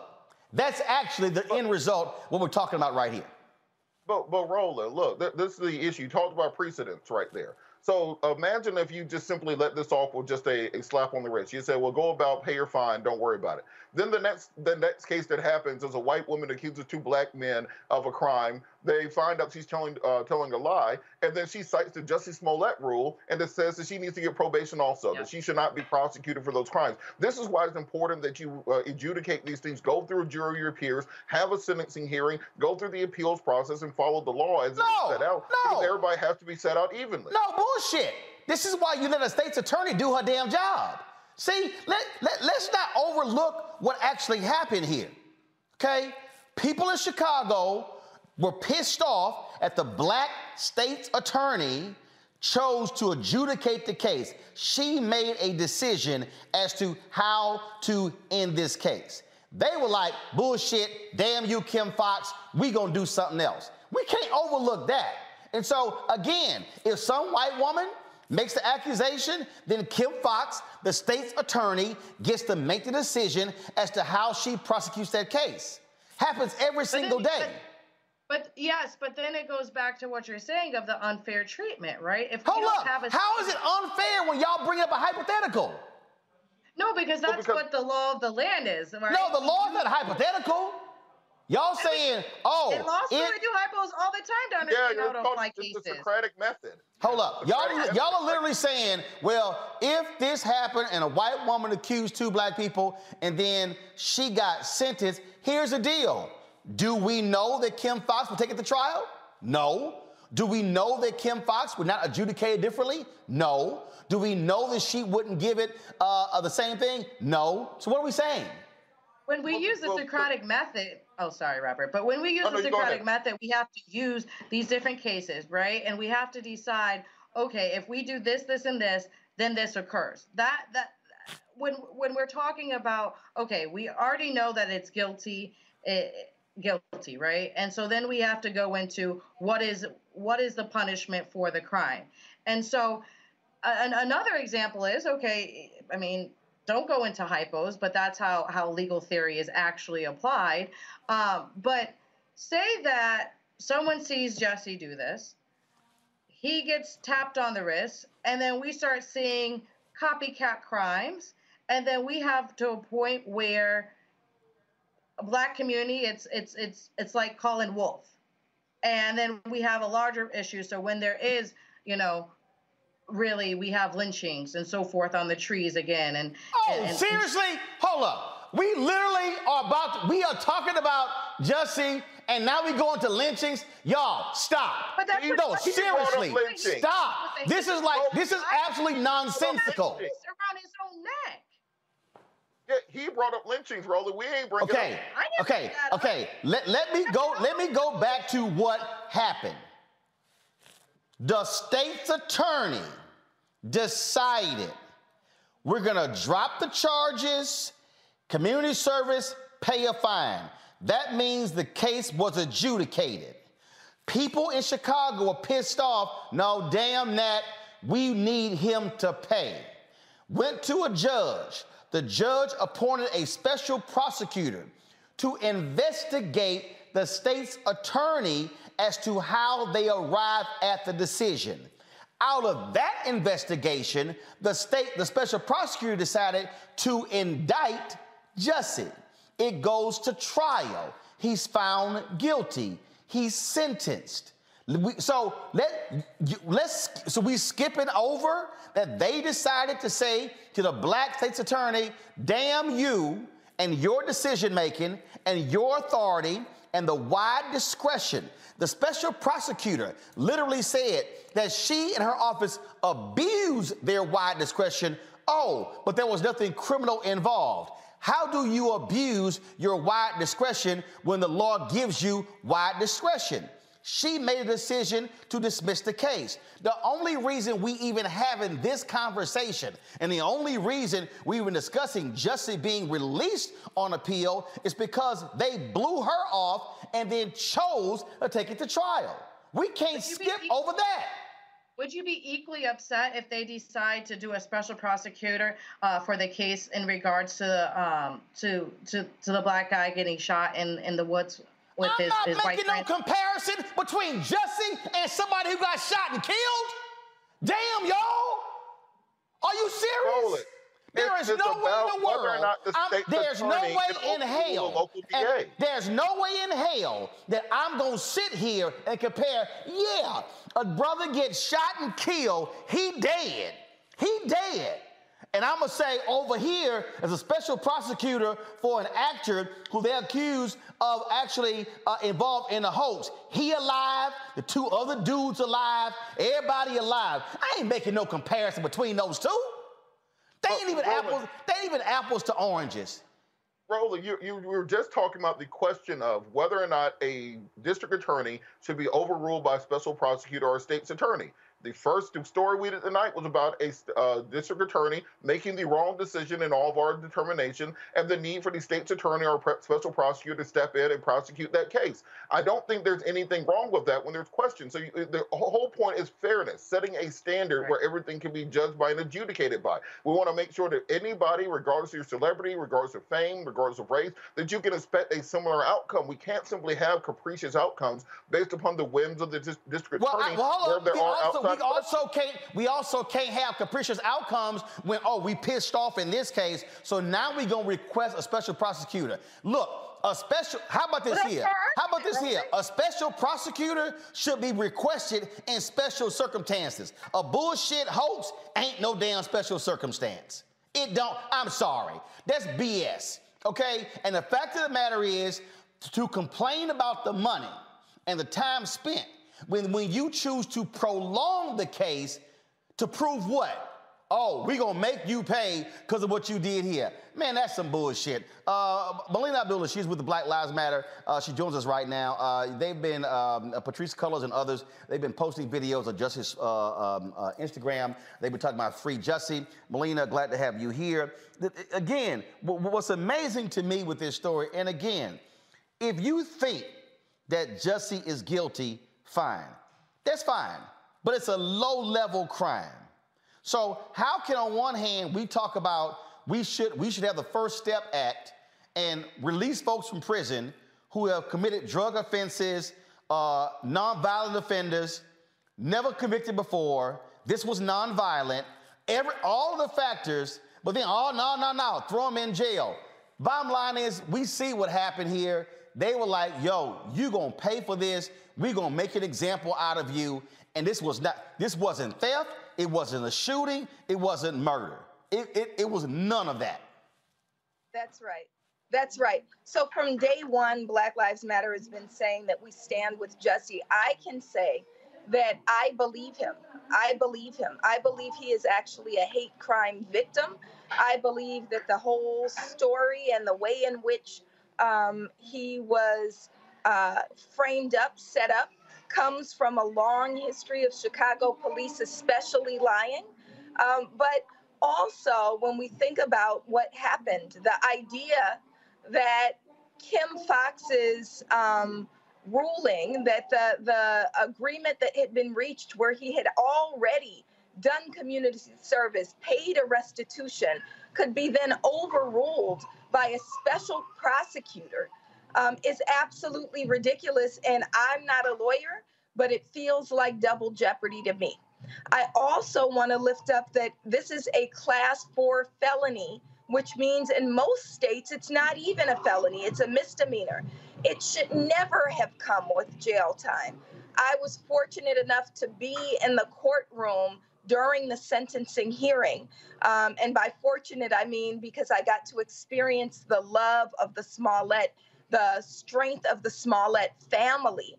Um, but what it felt like, the the judge, Judge Linn, felt like um, a slave master, like the way that he, um, it was white supremacy, seething white supremacy, when he thought that it um, warranted a near 30 minute scolding, telling Jussie that this is not just about the crime, but about the person that he is, calling him arrogant, which is to me the equivalent of calling a black man an uppity Negro, right? This was absolutely a um, uh, an effort to come for Jussie because he's a black man, because he's an outspoken gay black man, because he stands with the movement, because he refused to go silently and kind of put his head down and issue an apology for something that he didn't do and shouldn't be apologizing for. See, look, he- he- here's here's the thing here that that that again jumps out uh, on this point that I need people uh, to understand how we even got to this point and really what's going on here. You've got folks in Chicago who are cops who are still pissed off that Jason Van Dyke was prosecuted uh, in the death of Laquan McDonald. You've got cops in Chicago who are pissed off that Kim Foxx, the Cook County State's Attorney, as well as the Governor Pritzker, uh, they have been releasing people for uh, marijuana convictions and getting them out of jail. You have, and you have literally happening there uh, uh, an effort to say, why should we be locking up low-level offenders? Folks, listen to me. You've got a white sheriff, Tom Dart, who has been saying we are incarcerating too many people in Cook County Jail. He's the sheriff, he's the one who runs the jail. So if I am to take all of that into account and then say, who should we be putting in jail? This ain't got nothing to do, oh, it's because it's Jussie. No, what I'm saying is, if we gonna say on one hand, we shouldn't be putting low-level, nonviolent offenders in jail, then why in the hell is he in? And this ain't caping for Jussie. It could be anybody. But this is part of the deal. What we have to recognize here is that this is, oh no, we gonna make you pay. And here's the deal. If you actually believe that Jussie lied, and this was a hoax. That's fine. It still don't make sense to sentence the man to 150 days in jail. I would rather have people who are in jail who need to be in jail. If I, you know what? If the judge said, you know what, I'm gonna hit you with 150 days where of home confinement, where you can't leave your home, electronic monitoring. I ain't got a problem with that. Now, somebody might still say that's too much, but if that was a deal, I'm talking about literally the amount of taxpayer dollars being wasted to make an example out of Jussie Smollett. And it can be Jeffrey, he could be Jamal, he could be whatever. That's really what's going on here, uh, Melina. That's what we're looking at here. That's absolutely right. I the the one point I would make is one I do believe Jussie. Your point is absolutely right. You don't have to believe Jussie to believe that he doesn't belong in jail, to believe that the sentence is wrong. Um, and this should open up conversation on what we should be doing with our dollars. We should not be spending taxpayer dollars to confine, to prosecute, to go through special prosecutions of people who pose no risk to society. I want those dollars to Chicago has a lot of need, right? I want those dollars to go to resources to people in Chicago. And we should all want that. The other point I'll make is I do believe it was a targeted attack on Jussie. But more than that, as you're saying, it's a targeted attack on progressive approaches to criminal justice justice on saying that everybody doesn't need to be locked up we need more dollars for resources not more dollars for confinement and imprisonment So, all right, so Robert and Brianna, I'm gonna ask y'all this. This y'all lawyers. How would y'all feel? How would you feel, Brianna, if you're Jussie's attorney and you negotiate a deal with the Cook County State's Attorney's Office and charges get dropped and then he gets fined, that's community service, you think the case is adjudicated, it's over, and then all of a sudden, a year later, they come back and go, hey, yeah, I, I know that thing y'all negotiated, uh, it still stands, but we also now are going to uh, charge him, indict him, and now go to jail. His attorneys are saying that's double jeopardy. I'm, I'm telling you what actually happened. How would you respond if you're the attorney uh, to say, oh, we adjudicated the case, we're going to come back and get you at a second time? If I were representing him, uh, which I'm not, but if I were representing him, um, I would also reference the um, the Bill Cosby case, right? Because they had an agreement, things got closed. Um, somebody decided that wasn't okay, and they reopened it. Then he went to jail, and then and and and and you know during COVID or whatnot was released off of off of those technicalities. That has happened, and we have seen the standard. So I would use like like Robert and I are saying, I would use other case standards to say, hey, this has happened. This cannot, uh, and this happened here, and they let them go. So this is similar, and so I would want my client to be released too. Um, I do understand what you're saying, um, and I think the way that you might look at the case is whether or not you actually believe him or not. If he, if this actually happened, and he has to go through three years of this for just reporting something that was hate towards him, think about how that deters other people from reporting hate crimes. Um, and there's always been a deterrence, right? There's always been someone saying, oh, that didn't really happen. Oh, it wasn't a hate crime. It didn't elevate to that. It's a higher standard to prove that it was a hate crime. And so having all that influence and how we go forward with the other cases is very important. We have seen that standard in the Bill Cosby case. So I would say if I were representing him, I would, you know, it was the time was served the sentence was given, the time was served, and it's closed, and we need to go forward. Um, however, I'm not representing him, and they have to argue that. Um, I want to, um, first of all, it looks like we're joined by uh, one or both of the Smollett brothers. Uh, uh, Smollett, Jacque, glad to have you on the show. Uh, just give us your thoughts uh, to this breaking news of uh, the courts ordering your brother released from jail. Thank you, Roland. So I'm very, I'm very excited about the news. I think it's really just a result of all the pressure that we applied. All the folks who are finally realizing that this case is bogus. Even the state has realized this case is a bogus case. It's why they released my brother. They they looked at the evidence that those were most of the claims that we made, and the reason why Jussie should be out of jail is that this case is absolutely bogus, and the state agrees. And so this is a huge win for us. But we are we are focused ultimately on getting my brother's name cleared, and so we have to stay focused on the longer term appellate case. Um, but I, I think I think this is a big win for us, and, I, I'm very I'm very happy about it. Uh, and again, the appeals court has not fully ruled on this, but they simply stated uh, that while that he can remain out of jail on bail as his attorneys are appealing the case, and so the appeal the appeal of his conviction and the sentence will still move forward. But the, the court is saying yes, he should be released from jail. Yes, the court has effectively suspended his conviction at the moment. So th- that's a that's a big deal. If the state if is he- suspending the conviction and saying, "Hold up, we need to take a look at this and figure out if he actually deserves convicted," then that's that's a huge deal. Uh, are y'all, uh, uh, first of all, have y'all communicated to him this? Are y'all on your way to the jail? Uh, what time is he supposed to be released? They haven't given us timing yet. Um, we have been told it's going to be tonight, and we're, we're ready on standby. We are ready to pick him up and make things happen.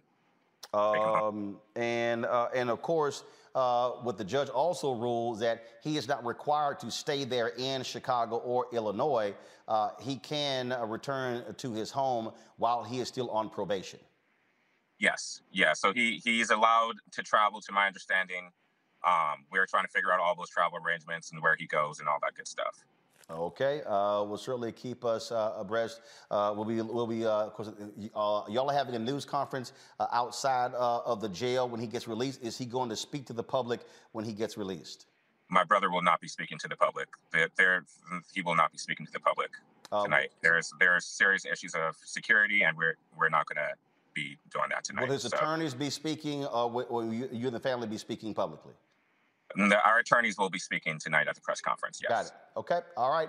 Uh, I certainly appreciate it. Thanks a lot. Thank you so much, Roland. Uh, thank you very much. Um, uh, Melina, I appreciate you joining us as well, uh, just sharing your thoughts and insight uh, on this case.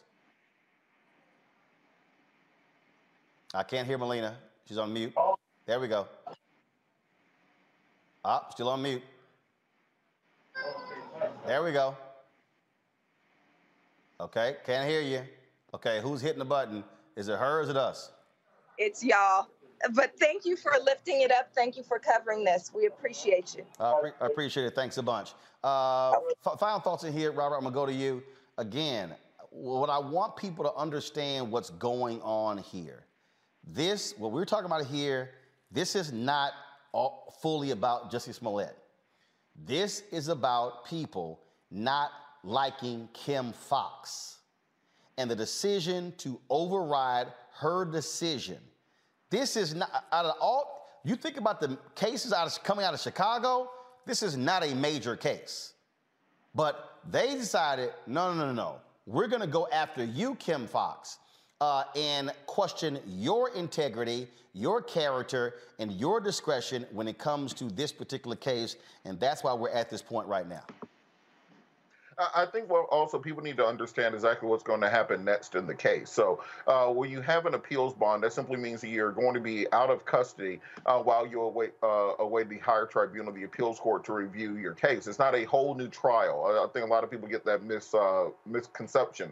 When it goes to the appeals court, is uh, what you're doing is simply reviewing the uh, kind of procedure of the trial. So the appeals court will be ruling on whether or not there was plain error on the part of the judge, whether or not the jury instructions were wrong. Uh, was there evidence let in that should not have been let in? Uh, were there motions that were uh, uh, objected to, uh, that they were they failed to raise an object, uh, objection to that should have been objected to those sorts of things more of a balls and strike type hearing now if it is found that there were trial errors at the trial court level then they do have the ability to remand the case back to a trial court either for an entirely new trial or simply to rehear the particular issue that was uh, that they found there to be error uh, to be an error on so there are a lot more steps here before we can say that Jussie's name has been quote unquote cleared uh, this is more of a procedural issue, allowing him to be out of custody while they are working those issues out, primarily because the amount of time that will elapse between now and when the actual appeal is heard uh, will be more than the time that he is sentenced to. Uh, so I, I do think there's something that people need to monitor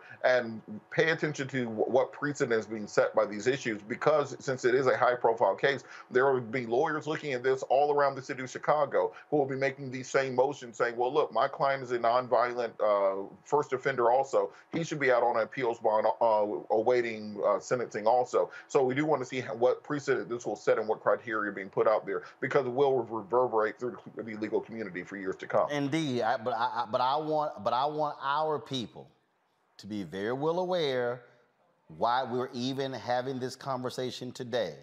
Because it's a procedure conversation. Huh? It's a procedural conversation No, that you're no, stressing. no, it's, no, it's not a procedure conversation. No, it's not. We're at this point today, it's because there are people, as Kim Foxx put in her editorials that ran the Chicago Sun-Times, the Chicago Tribune, there are people who do not like progressive district attorneys. Understand what just happened in Texas. You had you had 11 you had 11 prosecutors run against progressive judges in Harris County who put forth uh, uh, historic bail reform. They were backed by the police unions. I need people to understand there are forces in this country who are pissed off that low level offenders are being released. You have the attacks on Alvin Bragg, the district attorney uh, in Manhattan, on the same thing. There are people, I need everybody listening to me right now to understand what's going on. There are people who do not want folk released from jail. There are people who have made their careers off of locking people up who look like us. There are people who want to keep folks in the prison system for a variety of reasons. And so they, they are so if these folks did not target Kim Foxx, we're not having this conversation today. There is no uh, judge uh, calling out Jussie. There is no sentence of 30 months probation and her first, first 150 days in jail. There is none of that. But they chose to say, damn you, Kim Foxx, you don't get to do your job, which the people of Cook County elected her to do. They said, no, we're going to override your decision. That is what I want people not to forget what's going on here, that they purposely overrode the decision of the black female prosecutor in Cook County. Don't get confused by what's going on here. We don't fall for the banana in the tailpipe. Folks, got to go to a break. We come back on Roland Martin Unfiltered. Uh, more. Don't forget to support us in what we do. You know how to, of course, support us. Download the Black Star Network app on all platforms Apple TV, Android TV, and, um, iPhone, Android phone, Roku, Amazon Fire, Xbox One, Samsung Smart TV, and also support us with our Bring the Funk fan club.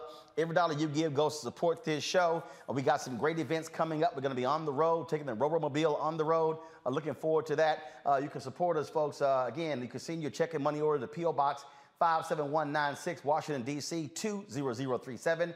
P.O. Box 57196, Washington, D.C. 20037. Cash App is dollar sign RM Unfiltered. PayPal is R Martin Unfiltered. Venmo is RM Unfiltered. Zelle is Roland at RolandSMartin.com. Roland at RolandMartinUnfiltered.com. We'll be right back.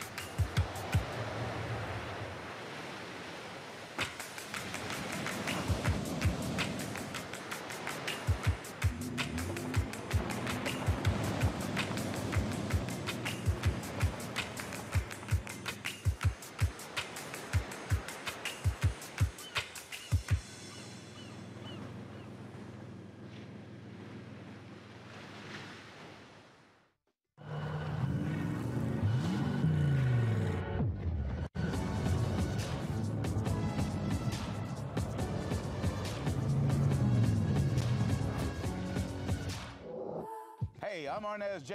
Black TV does matter, dang it. Hey, what's up, y'all? It's your boy Jacob Latimore, and you're now watching Roland Martin right now. Stay woke.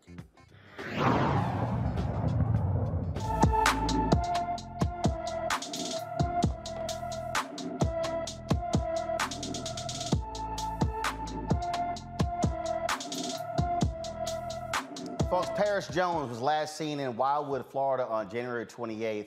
The 17 year old is 5 feet 3 inches tall, weighs 130 pounds, with black hair and brown eyes. Anyone with information about Paris Jones should call the Sumter County, Florida Police Sheriff's Office at 352 569 1600. 352 569 1600. Folks, the family of Breonna Taylor is demanding uh, the police officers involved in her death be held accountable.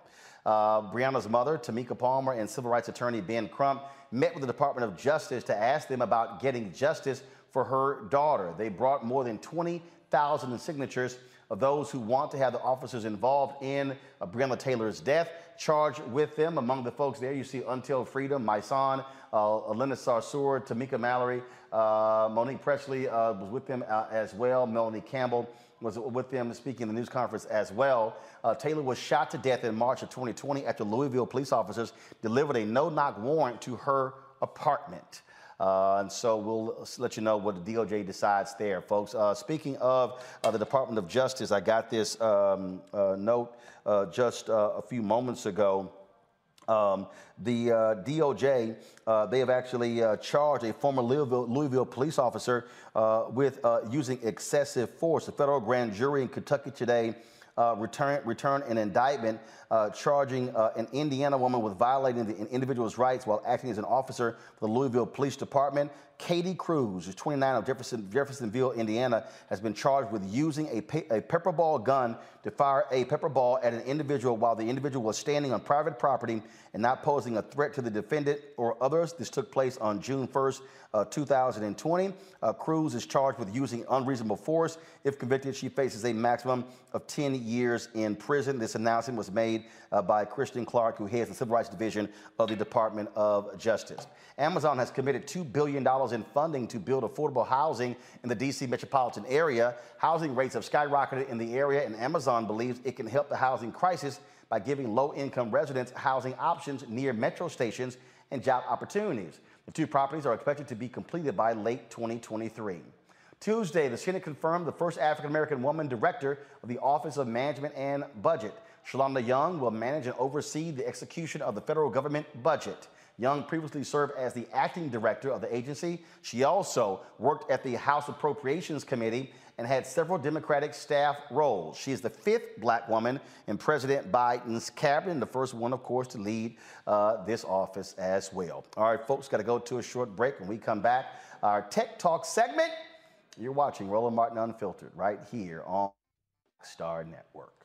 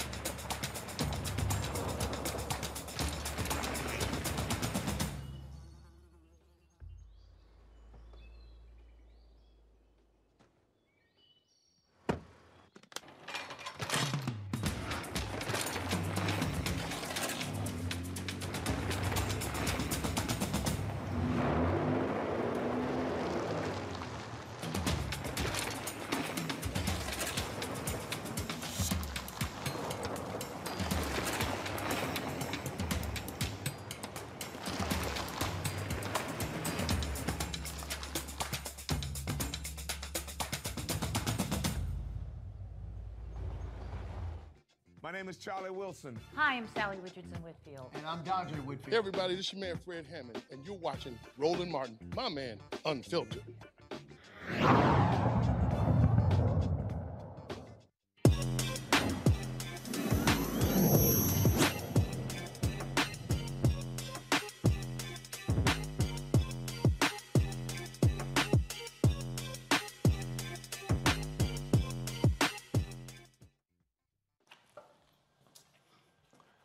Right, folks, uh, do you have a hard time finding uh, black owned uh, businesses in your community? Well, a black entrepreneur has created a way for you to find local black companies in one easy step. The Black app allows black merchants to sell products to app users directly. It's B L A P P.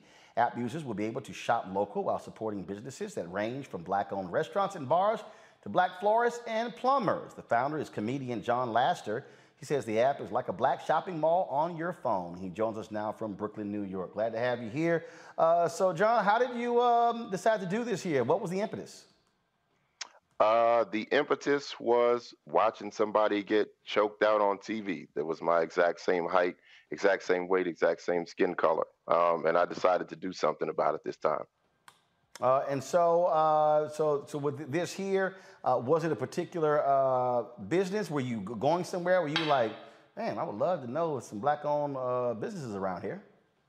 Yeah, man. You know, I've just been always one of those people that you know believe the the yelling and screaming and boycotting and marching is is good to highlight a problem, but it wasn't, you know, it wasn't going to last. So I was trying to find something to do, man, that would actually have lasting change in our community.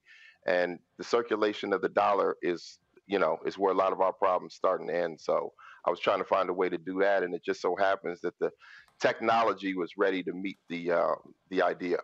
So how do folks? Um, so how do you collect the data to know that that the businesses exist?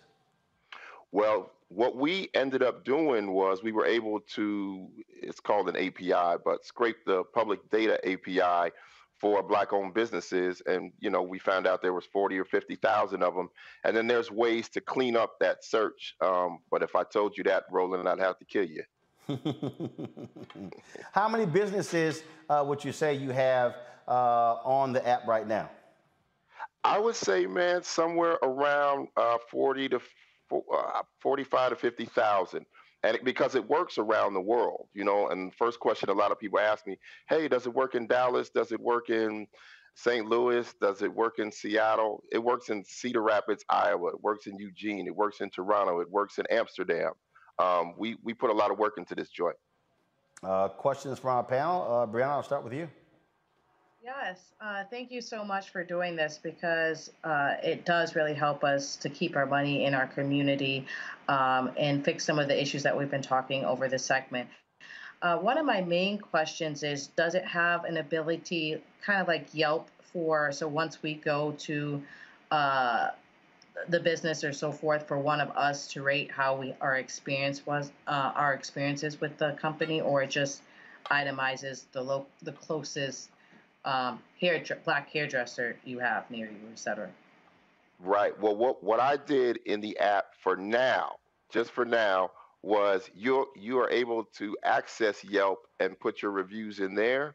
Um, for the early going of this, I, I hate to say this, but I wanted to keep a lot of the negativity out. So I was like, let me let Yelp deal with that, and we'll just deal with identifying the businesses for now. At some point in time, we will probably have our own uh, ability to review businesses, though. Yeah, I think that it's important for that aspect because I think a lot of our people um, do not primarily go to black owned businesses if they feel the service is different or whatnot. But if they can also see that we have black owned businesses that are excelling, that have great customer service and so forth, and we elevate those and, and reward those or have other ones go up to that standard, um, it helps. Um, so, um, just an idea. Oh yeah, no doubt. I mean, the Yelp the Yelp information is right there in the app, so it's okay. not like it's it's literally at the bottom of the screen of the businesses. Like I said, we just chose not to do it um, inside the app. But if you if you open up the app, you'll see right there in the corner there's a mm-hmm. is a Yelp review that you can access in one touch. So it's a, it's literally a touch away if you want to if you want to access that. We didn't leave it out. Yeah. Is the app geolocated? Um, in the Absolutely. sense of if I'm okay, perfect. Wherever you're standing, as soon as you open it up, it'll tell you what's there's no thinking involved um, because I, I, needed it to be simple. Um, people, oftentimes, people want to help you, but you got to help me help you. I'm not going out of my way to um, to do much of anything. Um, so yes, it's geolocated. Robert, question. Uh, well, I think it's a great app. I think it's a great concept. Uh, so, if you are a black-owned business, how do you get yourself on the app? How can you make sure the people that you're included in this, so we can get the maximum number of black businesses included? And I got follow up after that. Okay. So, in the event that because none of this, um, you know, none of this tech is perfect, in the back of the app in the third screen, we added a. You could just hit these three dots, but we have a feature where it says add a business. So if you are a brick and mortar business, you could just hit add a business, start typing it in, it'll autofill, submit it, and then the business will be, you know, cleared and uploaded. If you're an online business, because we also have online businesses, then we have to verify it on the back end and, and then we'll get it on the app like that. But we actually um, just a couple weeks ago, four or five weeks ago, added an add a business feature just for that reason. Absolutely. And me and Roland have uh, we've had uh, things like this before. We've talked about this. Is there a way to add a feature that lets you know what a particular black business is out of before I get there? So, like, if you out of Whiting, let me know you're out of Whiting before I drive there. You know, there's something like that. Can we include that button in there? That's going to be in our Black Prime. Competing with Amazon, I see. Okay. Yeah, once we get to Black Prime, yeah, just, yeah, just let me know before I leave the house that. what you out of. That's all I ask. I just want to know what you out of before I get there. There you go. Yes. Yes. there you go. There you uh, go. Robert, Robert, Robert, just pick the phone up and call somebody. Uh, just, that's all you got to do. Just call. Y'all, the app is called BLAPP, B L A P P. Uh, you can download that. Uh, John, we certainly appreciate it. Uh, good luck with it. Yo, Roland, I really appreciate you uh, bringing me on, man, to um, help get some get some light on this joint. I truly appreciate it. All right, I appreciate it. Thank you so very much. Okay, thank you. All right, folks. Uh, our final story, uh, it's a sad one. Chicago broadcaster and journalist Merri Dee has passed away at the age of 85. Dee was a Chicago TV star, 43 years in Chicago broadcasting, nearly all spent at Chicago's WGN. Uh, she was an author, a motivational speaker, a panelist, a career coach, and an advocate for violence prevention.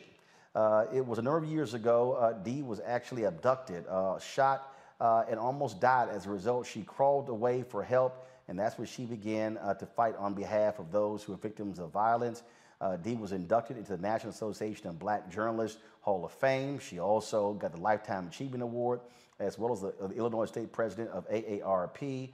Um, she died at the age of 85, folks. Uh, what is so uh, shocking and stunning is that uh, this was uh, her last tweet. It was actually sent yesterday, and it was sent to the family of Pervis the Blues Man Spann. He passed away uh, yesterday uh, at the age of 89 from Alzheimer's, and you see sending prayers and love to Melody, Pierre, and the family. Melody is the one of the daughters of Pervis Spann. Pierre is her husband. Uh, this was the last tweet uh, that was sent out uh, by Merri Dee. and her family posted this on her website with great sadness. Our family announces the loss of our beloved matriarch, the brightest light in our lives, Merri Dee., who died peacefully in her sleep at home. As you can imagine, our family is simply heartbroken and asks for privacy at this time.